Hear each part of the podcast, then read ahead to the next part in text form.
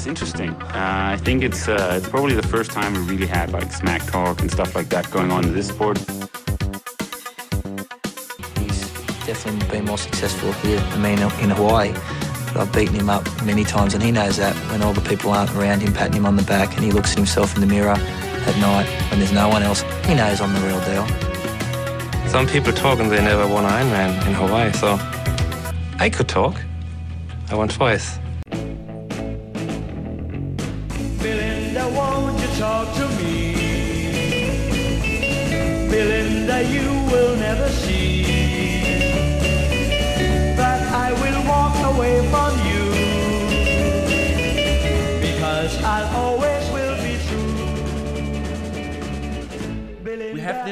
Race that has been going on for like 24 years or something like that, and uh, this year we had uh, the Laguna Phuket 30 years anniversary, so it was kind of a special edition.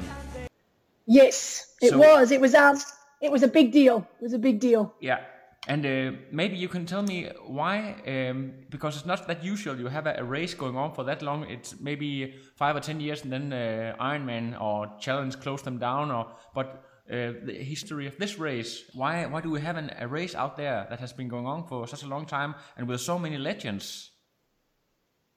Yeah, it's interesting actually. It first started way back in um, 1994, I believe. And, you know, obviously we had leg- legends like Karen Smyers, Mike Pigg, um, Greg Welch, Michellie Jones.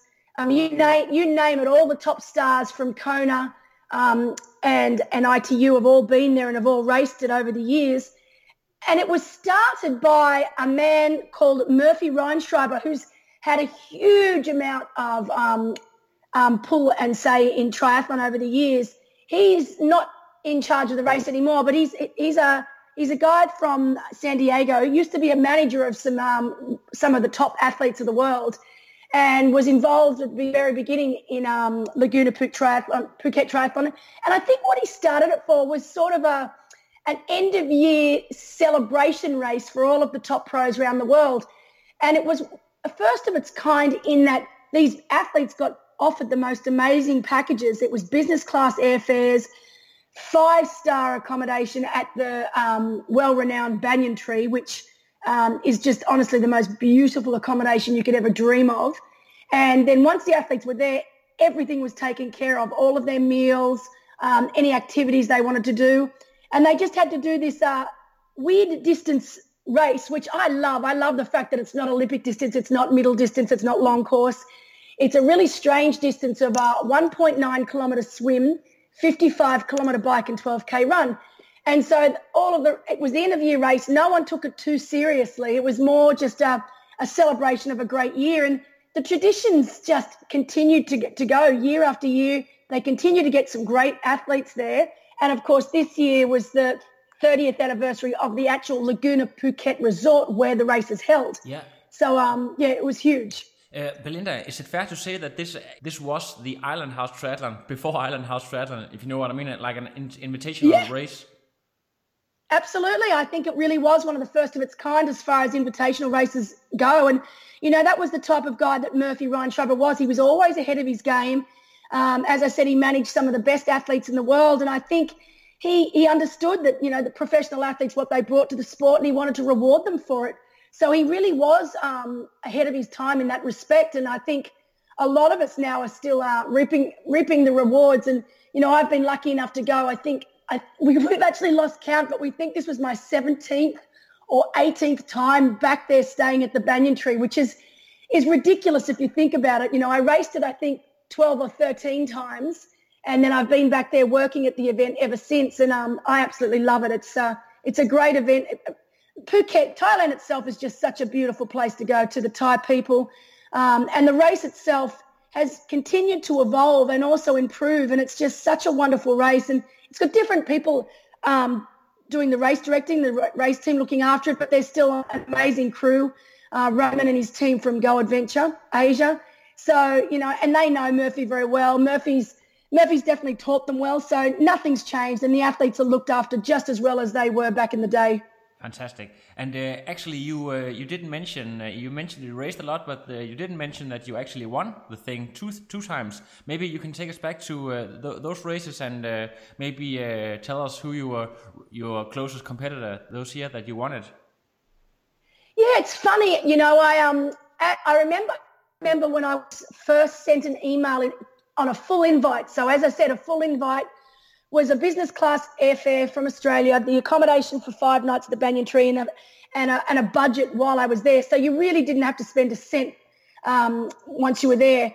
And I remember being my very first invite back in the, I think it was 2001. And I was at work. I was working as a phys ed teacher back then, so I was still working full time. I'd only been a pro triathlete for a, a, a couple of years. And um, I was so excited that I was invited to this race. And at the end of the day, you know, it's not a world championship. It's not, it's not Kona, but I didn't care. It was just, it was one of those, you know, bucket list races that you absolutely wanted to do. So I still remember getting that invitation and um, screaming when I, when I read it out at work and ringing Justin, um, my husband, and telling him, you know, that, that I'd been invited. And we started planning right then and there um, but the two years I won, yes, it was always a dream to win it. So to get to win it twice was was really cool. Um, I actually can't remember who was who was second and third when I raced. I know Radka Vodakova was there a lot. I do remember it being one of the only times that I had the opportunity of beating Mirinda Carfrae and Chrissie Wellington. Yeah. Uh, both of those two females did the race while you and I did it. And seriously, I mean, I still had fun like everyone else, but um, and then I think uh, another time when I beat Mirinda Carfrae, I think she'd also won Kona that year as well. So definitely treating it as a uh, off-season uh, race. But I took that opportunity to, to say, you know, that I've, uh, I've actually beaten Christy and, and Mirinda. Yeah, not many people can say that. no, this is true. so uh, maybe are you ready to uh, to go into talk a little bit about some of those uh, big names that has raced there. I have actually written some of them down. Maybe we can go through the list together. Sure. That'd be good. Yeah. So I think we should maybe start with the girls first. The first female to win the race back in '94, Karen Smyers. That was the actually the year before she won Kona. Uh, you, you remember the dramatic one where she take she overtakes um, Paula Newby Fraser, and she she was also ITU world champion that year. What can you tell uh, people who don't know uh, Karen? What what kind of uh, athlete she was back back in the days? Well, I still think she well definitely back then when she won Kona that year, she was the only person in the world, so either male or female athlete, to ever win an ITU World Championship and the Ironman World Championship in the same year. Now I know it's been done since then. I think Leanda Cave's done it um, Michellie Jones I may have done it, but they've never done it in, I don't think they've ever done it in the same year. So pretty amazing to think that she can be that versatile of an athlete that she could not only win the, you know, the Olympic distance world championship and then go on later in the year and win the Ironman world championship. So she's, she's an incredibly versatile athlete. She always was. She was great over short course and she proved later on in her career that she was also, you know, the best in the world over the Ironman distance as well. Yeah. Um, and still fit to this day. I mean, she raced in in um, in uh, Laguna Phuket the other weekend, and she was amazing. And of course, won her age group easily, and still looks still looks incredibly fit. Um, yeah. Amazing I, I, heard uh, a, another podcast, uh, Legends of Triathlon, um, a few years ago that you, she, she still had her pro card. When she turned 50 or something like that. Yeah, look, it's amazing. Actually, it's, it's interesting you bring it up because obviously Karen you know, while she doesn't race pro anymore, she still races every now and again in the age group categories. Um, but for some people out there, they probably know that for many, many years she used to coach an athlete called Dede Griesbauer, who's oh, yeah. now 47, the exact same age as me, and is still racing pro and actually just finished fourth overall on the weekend in um, Ironman Argentina.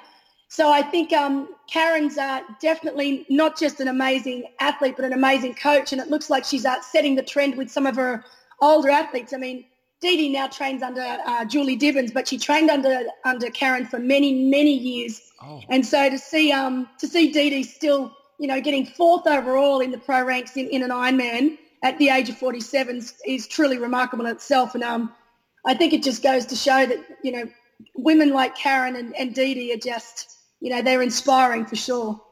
And uh, then I have uh, noted another uh, Aussie girl, Michellie Jones, who also uh, turned to Kona late in her career. But back in the 90s, she was really killing it, and she was so close to to win uh, the first Olympics. Actually, can you tell us something about uh, Michele? What kind of an athlete she were? Uh, Michele was one of those athletes that was so far ahead of her time. I, I remember obviously growing up with Michele. I was just starting as an age group athlete when she was um, taking on the world and, and, you know, was obviously the best in the world at that time.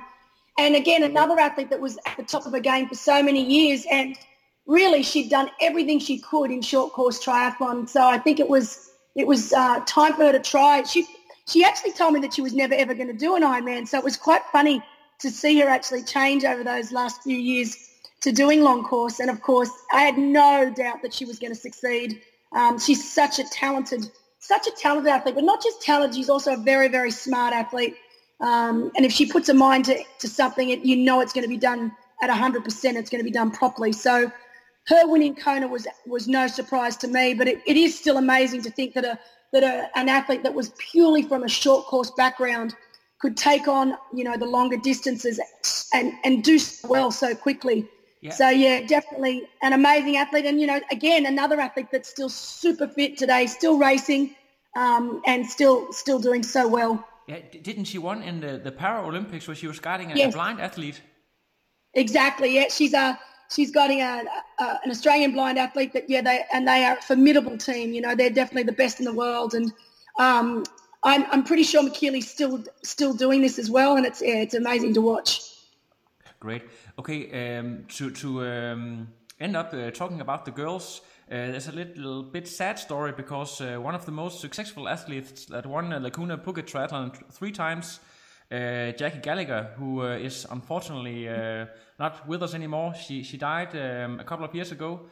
can you tell us about Jackie Gallagher? She was really smart and really really a hard racer. Yeah, Jackie. Jackie was an incredibly good friend of mine back in the day, and I've got a lot, a lot to thank Jackie for as far as triathlon goes. I spent a lot of time growing up with Jackie, going away with her, staying with her up on the Gold Coast, and she taught me so much, not so much about training, but just how to behave like a professional athlete, what it took, you know, that it was so much more than just what you did on the on the race field. It was what you did off the race field that made you a, a, a true professional athlete. Um, and you're right, incredibly intelligent and if I could say this, if this makes sense to people, she was almost too smart for her own good. She used to overanalyze everything, and you know, sometimes that's great and it works, but for, for a lot of the time, it, it can send you it can send you crazy because you just you she's such a perfect she was such a perfectionist and always overthinking things instead of just letting things happen because they just happen. Yeah. And um, yeah, just an Im- amazing woman and just really worldly. You know, I, I had so many great in-depth conversations with Jackie and, and nothing to do with triathlon sometimes. And, you know, she loved, she loved cars. She loved a red wine. Um, and of course, it's no, no secret that I love my red wine. Um, so we used to have some great conversations back in the day and that were not necessarily obviously about racing or about triathlon. And yeah, it's so sad, but you know, I just, I choose to remember all the great things about Jackie. And as I said, she did so many, so many amazing things for me in my career and helped me out so many ways that um, ne- I could never really pay her back for it. But yeah, and she was also very funny. We had we had a lot of laughs back in the day. She's she was a great athlete, and yeah, she went to Phuket quite a few times, and of course loved it. Jackie liked finer things in life. I mean, she was the sort of person that could um she could camp out in, in a, on a campsite, but then she also loved a five star, a little bit like me actually. So it was really nice, um, obviously, to go to Phuket and get spoilt once in a while. Yeah, fantastic, uh, great, great memories of a great friend. Um, okay, I don't know, um, Paula, as a, another, I said that we were done, but actually I had one more on the list, uh, but I don't know if. Uh, I'm not sure if you knew uh, Paula Newby Fraser. Of course, she was a huge, huge Ironman star. But uh, have you ever uh, raced against her, or do you know some funny stories about uh, Paula Newby Fraser? Well, it is funny, you know, because a lot of people don't realize back when Justin and I first decided to turn um, pro, so give up our day jobs and, and do triathlon full time, we actually were lucky enough to um, head to Boulder in uh, 19- Actually, I wasn't even a pro back then. Justin was an age grouper, but we were we were spending more time because I don't think I ended up turning pro to the late 90s, but we ended up heading to Boulder in 1996, and we were lucky enough to do some training with uh, Rock and Rock and Heather Frey, uh, also Paula Newby Fraser, uh, Christian Bustos, and of course uh, Greg Welch and Sean Welch. So that's when we, we knew Greg and Sean, but we'd never met the others. And of course, this was back when uh, Paula Newby Fraser was still married to Mark Allen. So we were lucky enough way back in 1996 to have the opportunity to train with these guys. And that they were our training partners when I first started taking triathlon seriously. So, I mean, I, I look back now and I shake my head at how lucky I was so early on in my career to have such amazing people, not just to train with, but to just to learn from. Um, and so, yeah, I know Paula very well. And Paula actually helped organise accommodation when we moved back to San Diego later that year. We ended up staying with um with um. Sorry, not with Paul. I'm thinking of um. Oh God, I'm getting all confused now, laddie. Uh, uh, Lassie. Um, not Paula Fra- Newby Fraser. We're talking about um Mark Allen and oh my God, I'm going. Oh yeah, the girl with a tr- trucker cap. But Paula was there, and we and we trained with Huddle and Paula. Um, and then I also got to train with Paula la- later on when she was coaching Michellie Jones as well. Yeah. So um, yeah, we were lucky enough to then um, train with them on several occasions. And Paula was an interesting one. She was a tough nut. Like I loved her. I, I still love her to this day. I think she's a great athlete. But she she was all business and no mucking around. So if you went training with Paula, it was no talking. It was no stuffing around. You were there for a reason and you were there to train hard. Whereas I was sort of used to having a, being able to go out and at least on the warm up have a bit of a chat Mm-hmm. um, and and a bit of a mucking around, but not with Paula. Paula was all business, but I like that because at the end of the day, she treated triathlon as her job, and it was her job. She was a very she was a professional athlete, and she um and she trained like a professional athlete. So yeah, Paula was a great, but I never got to see Paula at Laguna Phuket. Nope. So Okay. yeah, we, we hung around in San Diego back in the mid '90s. We got to hang around Julie Moss, Mark Allen, Paula Newby Fraser, Huddle, um, Rock and Heather, and um, Christian Bustos and Greg and Sean Welch. They were our training group back in the day. Great. Um, is it? Do you also feel that uh, it's like uh, Paula Newby Fraser? She has stepped a bit out of uh, the spotlight. She's, she doesn't give interviews and stuff like that anymore. Um, it's hard for Paula now because she has such she has such a important role um, in Ironman now. You know, with with where she is, and she's in charge of all the professional athletes. Um, she's in charge of all the drug testing um, within the um, WT uh, Ironman and, and um, WTC. So it's it's it's difficult for her. I look when I see her in Kona. I mean, I didn't go to Kona this year, but I was in Kona last year, and I still have a drink with her. I still have great conversations with her. We reminisce about the old days.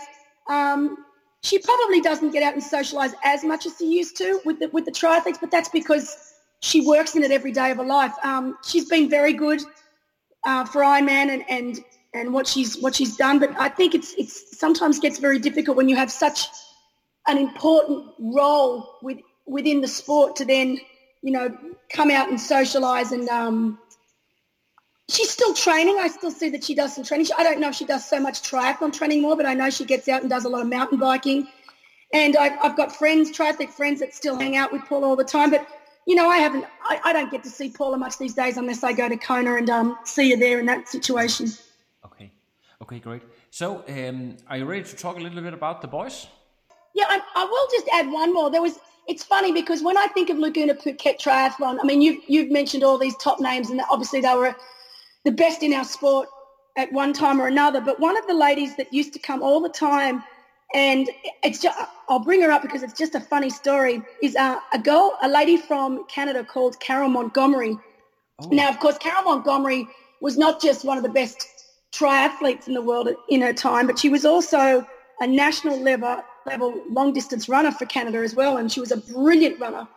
Um, but you know, she obviously doesn't have as much of a name as as Karen Smyers or Paula Newby Fraser or um, Michellie Jones or Jackie Gallagher. But she was a brilliant athlete, and I believe that she's probably won Laguna Phuket Triathlon more times than any, any other female athlete. And I remember the first year I met her, and I was so blown away by the race. Um, that I kept telling people about the race. Oh, you've got to come and do Laguna Phuket. It's unreal. It's unreal. And I remember Carol pulling me aside one day and saying, hey, now listen here, Belinda. I got to talk to you about something. This is my race, and this is a race that we can have to ourselves. Don't go telling people it's so good. We don't need any more people coming. We can just have it between you and I. So she's almost telling me like, shut up, stop telling everyone it's such a good race. We don't need any more great professional athletes here. Let's just keep this race to you and I. And I, I laugh about it now because now I remember after she retired and I kept going, um, Radka Vodakova was another athlete that started to come. And I remember saying the same thing to her one day. Now, listen, Radka, let's not tell anyone how good this race is. We'll just keep it between you and I. so it makes me think that I was finally doing that as well. Yeah, great. Yeah, you don't want to share uh, too much of your prize money with your competitors. Yeah, exactly. Exactly. Okay, so um, taking a look at the, at the boys list, um, first winner the first two years, known to be one of the hardest trainers uh, at the sport back then, Mike Pigg. Did did you uh, know him back then? Yeah, look, I've, I've met Mike Pigg a couple of times, uh, a long time ago now. Um, I still remember. I always laugh because I always tell people that back in the in the mid '90s, I actually did a, a four and a half hour turbo trainer session in his garage. I'm sure he doesn't even know about it because he wasn't there at the time. Um, it was one of those freakish summer summer days in, in Boulder, Colorado, where it was actually snowing. So we were supposed to do a long a long ride with a with a run off the bike, and we couldn't because it was snowing outside. So there was a whole stack of us that ended up piling into Mike Pigg's garage in his house in Boulder and doing a four and a half hour turbo session. Um, and we've still got photos of it, so it's quite funny to, to, to, bring them out and have a look and think that we did that back in the day. And, you know, it was obviously with Greg Welch and Sean Welch and Justin and myself and Chris Legh from Australia, um, Christian Bustos, and it was a it was a really fun time. And you know, I look back now and I laugh about it, but back then it was it was just the norm. It was the normal thing to do. But yeah, he's um Mike Pigg was an amazing athlete, and I think I first met Mike Pigg when he used to come to Australia. This is back when I was racing age group. I think I'd only been doing triathlon for a couple of years when we used to have um, a race called the the World Cup um, and it was on the Gold Coast, and it was a it was a long distance race, but a very unusual distance. So it was actually longer longer than the half distance. But um, Mike Pigg used to come over and race the shorter distance, and used to absolutely smash everyone. So that was my first um first time ever knowing about someone called Mike Pigg. But yeah, he was an amazing athlete to watch, and what I loved about it is he was just he went out all guns blazing. So he never held back. He just gave it everything from the from the time the gun went off. So he was a a great athlete to watch race. Yeah, was he also one of uh, the guys who, you know, when when uh, triathlon, uh, what do you call it, draft legal triathlon were um, invented uh, up to the Olympics, he was a little bit uh, set back in his game, or is that your your taking? Yeah, no, definitely. I mean, he he was he prided himself on being strong over all three disciplines. You know, he was a good swimmer. He was a very very strong bike rider and and a fantastic runner. So definitely, when they brought draft legal racing in, it you know, it, it, it mucked up a lot of people, but I think um, it really mucked up Mike because I don't think he agreed with it. Um, you know, he, he, he liked the fact that it was an individual sport and that um, there was no drafting. It was an individual swim, bike, run. Um, he did learn to adapt a little, but I think ultimately it was it was towards the end of the era, you know, for the athletes like Mike Pigg. And after that era, they really had to change the way that they train um, particularly with the draft legal events. Fantastic. Then uh, I have another name here on my list. Um, I heard an interview with him, actually one of my favorite interviews uh, of all time. But I get the feeling that back in the days he was uh, kind of the person who you you either hate him or love him. Simon Lessing. yes, I love him. You know why I love him because I suppose being an Australian, we we understand that very dry, sarcastic um, British sense of humour, and it is. You know, I, I, think a lot of Americans do have a problem um, understanding that sense of humour. It's um, sometimes it even you know you have to look twice or think twice when someone says something, but it's a typical dry um, sense of humour, and and Simon Lessing had it in the, in bucket loads, and he was very very funny. Um, sometimes people took offense to it because he could he would really push the envelope but uh, i loved it he used to give me a very hard time obviously um, you know, I've done quite a few races with Simon. I still remember doing one where we were going to China, and it was a very similar style race actually to Laguna Phuket. Started up by Murphy Reinschreiber um, on the little island of Hainan in China.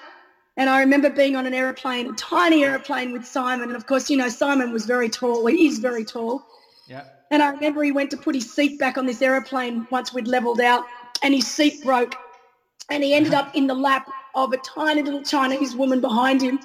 And his uh, response was just, it was priceless. You know, he, he ended up in the lap of this little four foot nothing tall Chinese woman. And, and she, he's looking up into her eyes and she's looking down into this monster that's just fallen in his lap. And he's like, all he could say was, oh, hello there. And he's just, we all, the whole plane burst out laughing because it was just so funny. And he's, um, he, he was the entertainer. I loved him. And again, so far ahead of his time, such a talented athlete.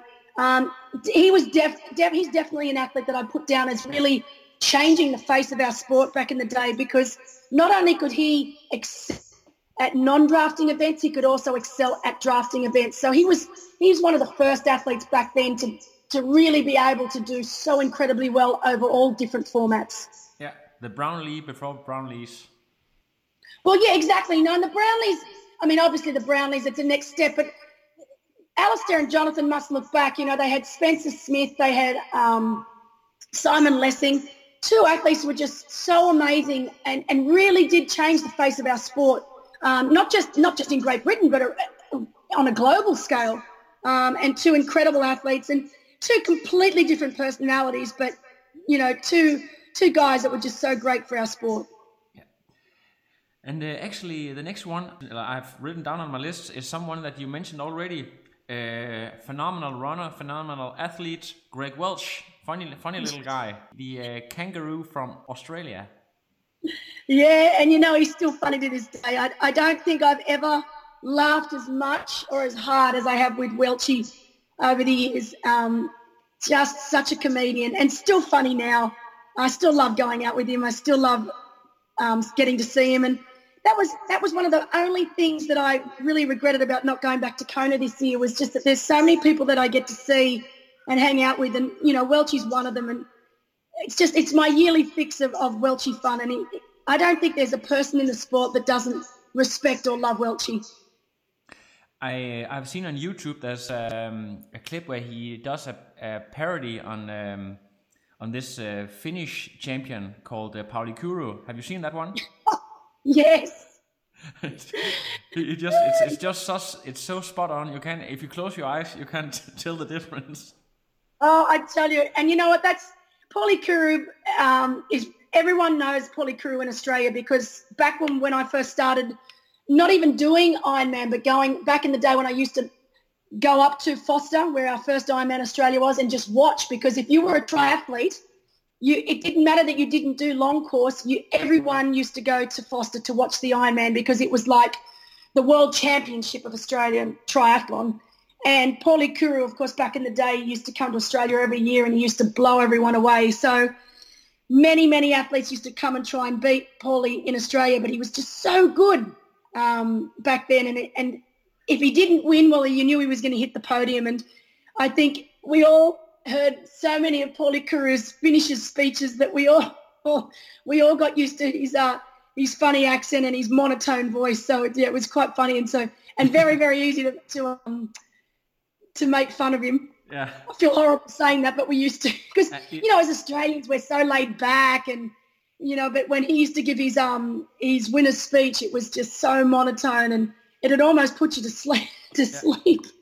Actually, um, I, those uh, legends of triathlon podcasts that I am talk used to produce, um, I, I, used to love them. But actually, when I heard uh, Pauli Kiuru's, I, I, had to fast forward a bit because it, it, was so slow. So I can I can see the, the humor there.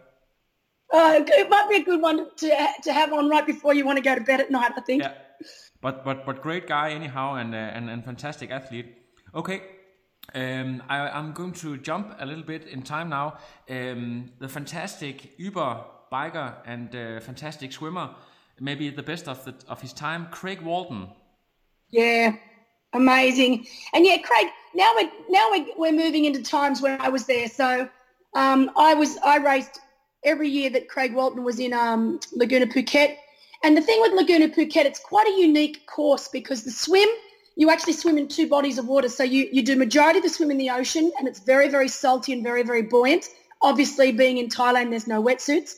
But then you have to do a short run up over a sandbank and then there's about a 400 to 600 metre swim in really, really dead, heavy, fresh water.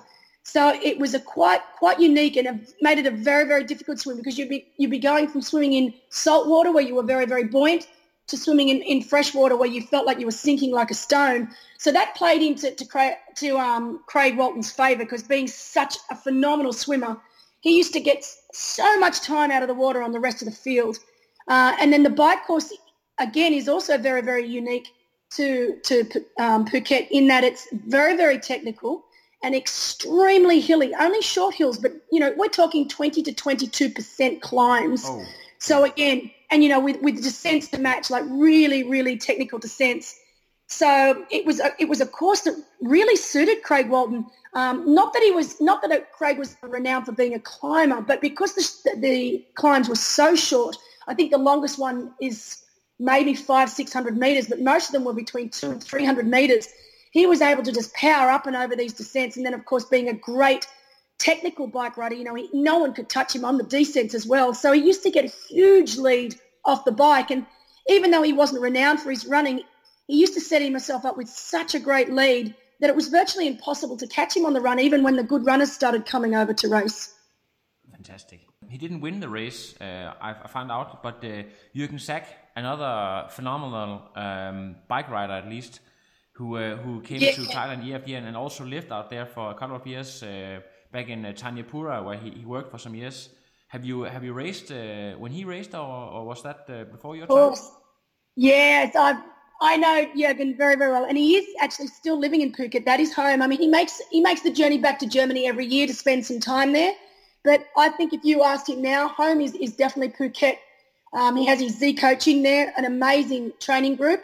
So while he's not coaching out of Thanyapura. He still goes back and uses their facilities, their track, their pool, but he has his own he has his own training group now there, which is very very successful. I think in the recent um, Phuket 70.3 where they had Kona spots up to grab up for grabs. I think he had four or five athletes qualify for Kona, um, and he's got two very very good professional athletes. Uh, Dimity Lee Duke and also Imogen Simmons. And Imogen actually won 70.3 Phuket, so that was her first win as a professional athlete. And Jurgen's still racing. Jurgen still looks as fit today as he did back when he was racing himself. So he's hardly changed a bit. So it's it's quite incredible to see.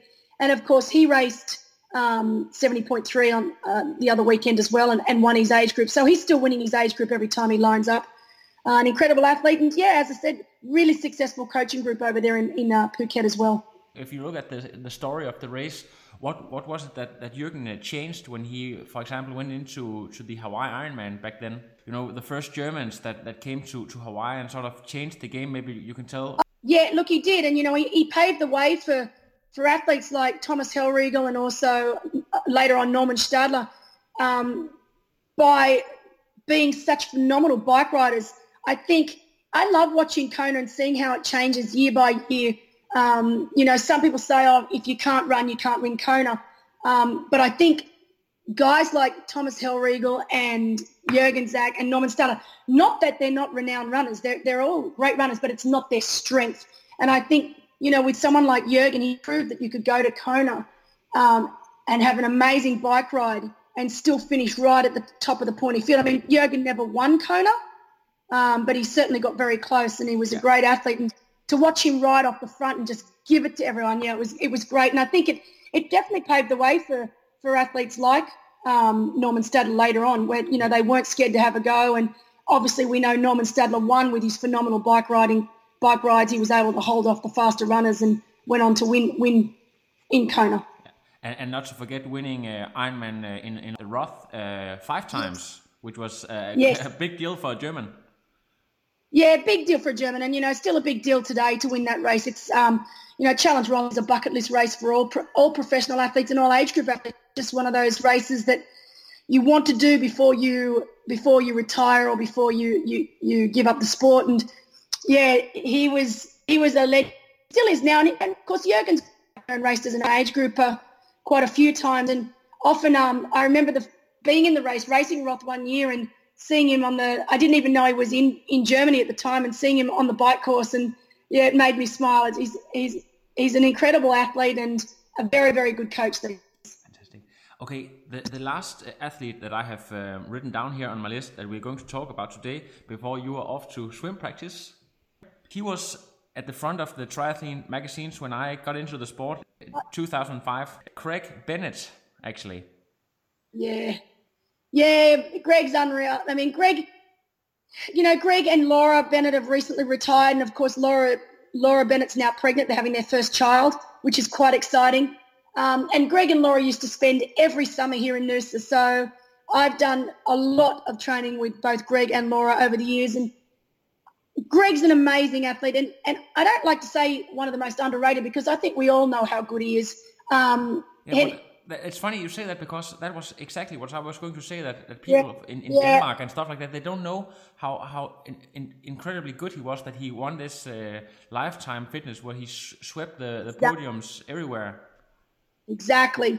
No, I agree, and I suppose because I because I know him so well, and he's such a good friend, and I did, got to spend so much time training. I mean, you know exactly how, how good he is and, and what he's achieved. And if you were to write them all down, all the races that he's won around the world, um, in draft legal and, and draft legal, amazing athlete.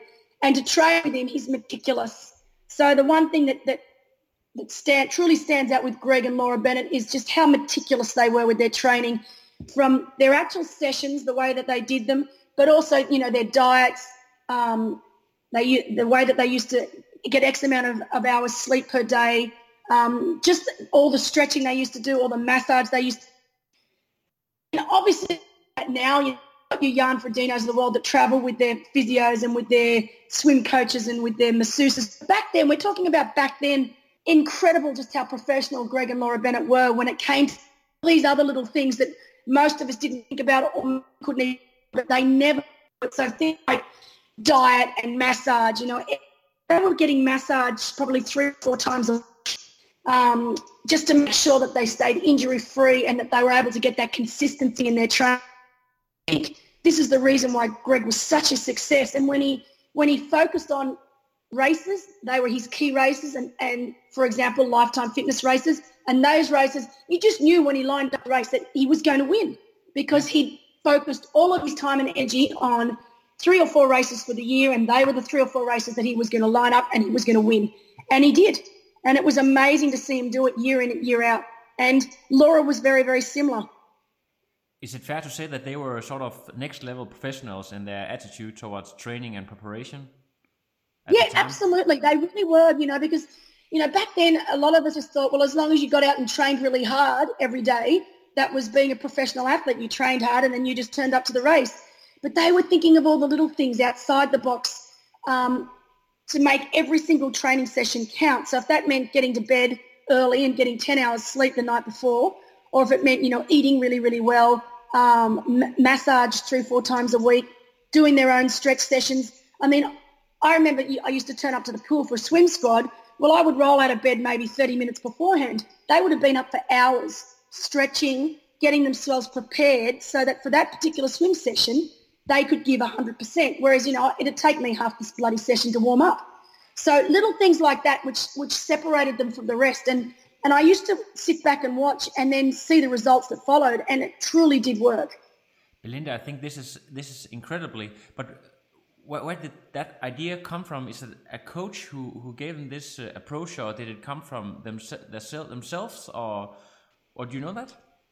Yeah, that's interesting. You know what? I honestly believe it comes from them. They they used to be. I mean, obviously, um, Greg Bennett was with Brett Sutton for many many years, but it's that that certainly did come from Sutto. Sutto's an amazing coach, obviously one of the best coaches, if not the best coach in the world.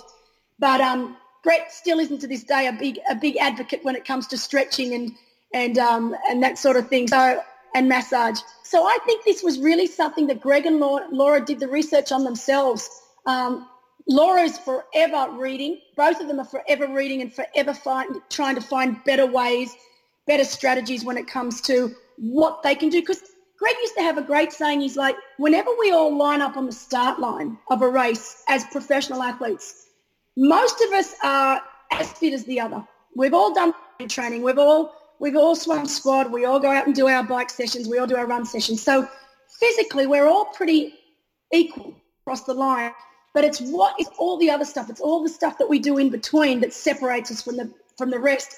And that can be our mental preparation, um, as I said, our diets, uh, our rest and recovery, massage, stretch, rolling. It's all those other little things that we do as athletes make us better or separate us from everyone else. And, and he, he's got a very good point because if you line up all the top pros, say at Kona every year, they're all incredibly fit. I mean, it's really, really difficult to look at one or the other and say, well, actually, no, that athlete's a lot fitter than that one, so they're going to they're going to beat them. It's it's what it's all the other little things that they do between the, the, the hard training sessions that that make them stand out. And I think this is something that Greg learned himself just through lots of reading and lots of research and taking on other people's opinions and, and ideas and then working out what worked for him specifically. Um, you know, Laura was a great athlete, but she used to get injured. So it was really, really important for Laura to do all these extra little things, um, such as massage and stretching and rolling, to, to, to ensure that she could train in week in, week out, day in, day out without getting injured. And, and um, yeah, to watch them. And of course, it's exhausting to do these things. You know yourself, when you get home from a hard session, the first thing you want to do is take a shower and go to bed if you're exhausted. But, you know, they wouldn't. They would make sure that as soon as they got in that they would – they would have their shake or they would have their food that made them re- the recovery process start straight away. Um, they would stretch and they would have their shower. Might go for from that session. Would do it week in, week out, month in, month out, year after year, and I think that's why Greg had such longevity in the sport as well. To be able to be that good over that short course, you know, because obviously long course you can be a lot older, it's much harder.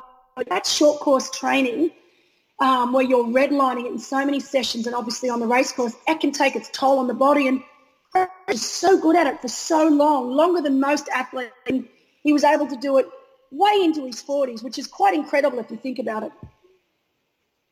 Yeah, exactly. Um, I don't know if we have a couple of, of minutes more because I can't help to, to see that on the list, who also won a lot of times in in Phuket, Craig Alexander, talking about a professional athlete. He he uh, must be uh, also one of the the guys to uh, to say who had a long career and who uh, were good to take care of all the little things. Yes, he was, and you know, Craig Crowie's a great guy. I mean, everyone knows Crowie. He's an amazing athlete. Started as a short course athlete, and it, even though he had some definitely definitely had some success over the short course, um, again, it wasn't until he, he found long course that he really started to be one of the greatest in the world, and, and still is um, that you know his results still are some of the greatest in the world. And he's still going and he's still very, very fit. Unfortunately, you know, he had a pretty nasty bike crash not so long ago where he broke a few ribs and broke his collarbone, which when you do that at his age now, it sets you back a bit and, and it is more difficult to get back into it. Um, it's not like breaking a collarbone when you're 25 and bones just seem to heal so quickly.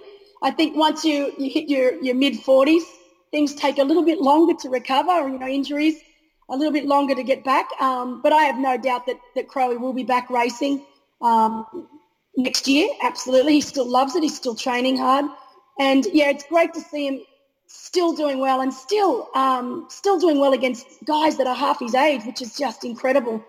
And I think, you know, when you've got such a magnificent run like Crowie does, it's um, it's very difficult to, to stay away from someone like Crowie when he's running you down. And I still remember ago now, um, when uh, Patrick Lange came to Subic Bay. So we were at Subic Bay for the 70.3 and um, no one had really heard of Patrick.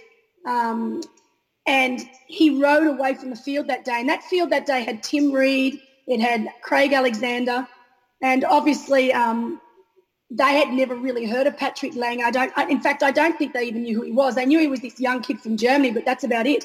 Yeah. And of course, he rode he rode away from them that day, and I was there doing some social media for the race, and I could not believe how this young guy that I'd never seen before just completely on his own rode away from some phenomenal cyclists, some great cyclists, and there was nothing these guys could do. Yeah. And I remember them getting on the run, and thinking, wow, this young German guy is going to win this race. He's going to beat these guys.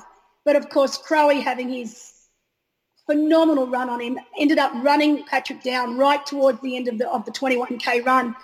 But I still remember Crowie saying to, to Patrick, you know, and this is typical Crowie because he's such a gentleman, you know, going up and thanking, congratulating um, Patrick on his second place and saying, wow, what a phenomenal athlete you are. And, you know, if you keep a, if you keep going the way you're going, you're going to be you're going to be winning the big races one day. And of course, that's true with him winning Kona this year. So, but back then he was renowned. Patrick was renowned for his for his bike ride and not so much his run because it was Crowie that actually ran Patrick down that day. But now, of course, we know Patrick is amongst the greatest runner in, in, in Ironman distance racing. So it's quite funny to see how it's uh, how well one that Crowie's prediction was correct that you know Patrick would go on to be one of the best in the world.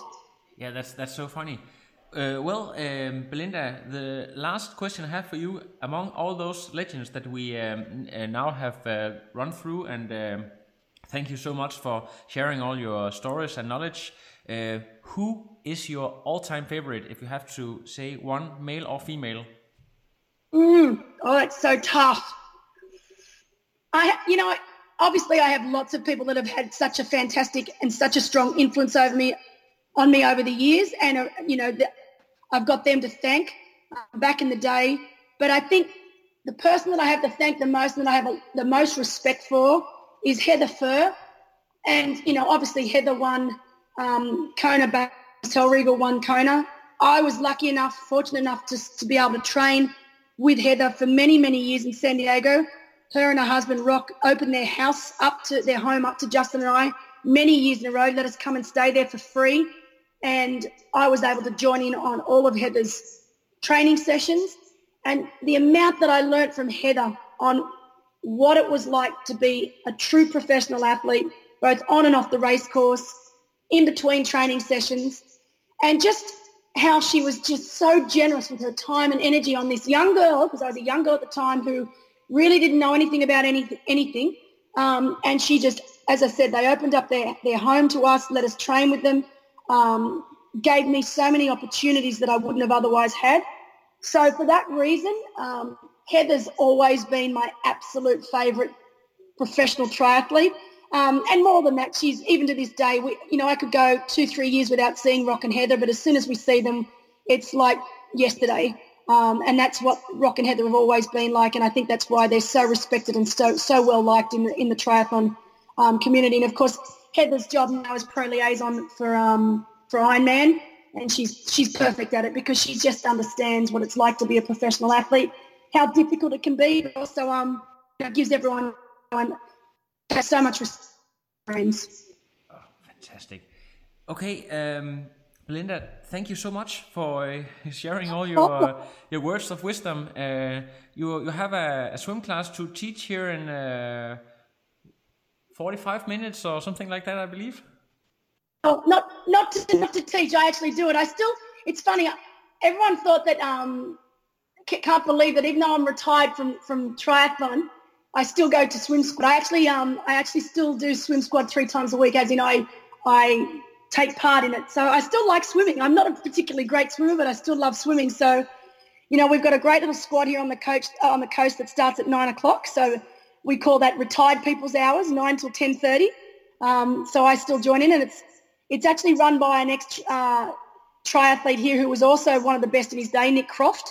So he was an absolute gun athlete in his, in the day, and he takes the squad, and I just really enjoy um, doing his swim squad. So yeah, three days a week I go and join in. Yeah, eight kilometers each time, or how long do you swim? No, I, I, I, I still I have, I have my limit now, four kilometers. I don't need to do any more, any less. So I, I usually try to do 4K, and if I can do that, I'm happy. Fantastic. Okay, Belinda, thank you so much, and uh, say hello, everyone, uh, at the squad for the triangle, and uh, uh, the podcast will be out, yeah, in a few hours. I'll be now. Hey, listen, Lassie. Sorry, I was I was half asleep before. I don't know why I said Paula Newby Fraser was married to Mark Allen. I, stupid idiot. No, I don't know what I was. Oh my God. I'm just retarded. We will just you might, edit. I edit that out. out so, it's so funny in the morning because back in the day we were really lucky because Justin was doing his first Ironman in Kona in 96 and we got invited to go to Boulder to train with Mark Allen and um, Julie Moss, Sian Welch and, and, and Greg Welch. And of course, back then it was Paul Huddle and Paula Newby Fraser were training there, but they weren't married back then. They were still boyfriend and girlfriend. They didn't get married for years later. But we used to, we were just gobsmacked that we actually got to train with this group of people. And I remember um, Julie Moss and, and Sian Welch were just so friendly and so talkative and we used to socialize like we'd all we'd get to the pool and we'd talk for hour like for an hour before we'd actually get in and swim. Whereas if paula ever turned up if she decided to turn up on one of our sessions there was no talking. It was all right we're here to swim 5k that's what we're doing. No talking. Talking can happen afterwards I, but you know i loved i mean it's the way it should have been and you know that's how paula was but it's um yeah and, and when we went back to san diego of course um, Julie Moss let us stay with her mother who lived in San Diego. And so again, I was training with Paula and Julie and, and Sian um, and Heather first. So that's how I got to meet all that lot. But, well, and they're now, of course, called the San Diego Mafia. the mafia, the mafia of San Yeah. Diego. Yes. So? I laugh now when I think about it because back in the day, I didn't know them as that. I just knew them as these unbelievable athletes that let this nobody athlete come and train with them. So I love them. But now I look back and I have a little bit of a laugh. It's quite funny. Great, fantastic. I'm a bit of a student of the history, so you have learned me as a lot as well. So uh, I thank you so much for this. No, no worries. I, I- look, honestly, I anytime you want to talk about stuff, you know, next year, next year in Laguna Phuket, it should be absolutely huge. I mean, this year obviously they had Karen Smyers come back, and Mike Pigg was supposed to, but he pulled out last minute. But next year being the 25th anniversary of the actual race, I believe that they're going to be doing something pretty special. So, Maybe I I'll- should I'll- turn up myself. yes, exactly. It'd be Yeah. awesome. Yeah, to do my part. I hope to go to go to Kona, and maybe uh, I will uh, put uh, Laguna Phuket on my bucket list as well. Yeah, well, I'll, I'll definitely be in Kona again um, next year, so um, we can definitely do a little do a little podcast and We are talk going about that. to uh, to have a beer and have a live chat. Is that a deal? Hundred percent, hundred percent a deal, guaranteed. Be awesome. Great. God, say hello to everyone, Belinda. Bye for now. Um, and I'll um, I'll speak to you again soon, huh? Yeah. You too. have a great Yeah. day. Hi. Bye. Thanks, Alan. Bye. No, I am done. Another. Fine, now it's, I'm done. I have no power.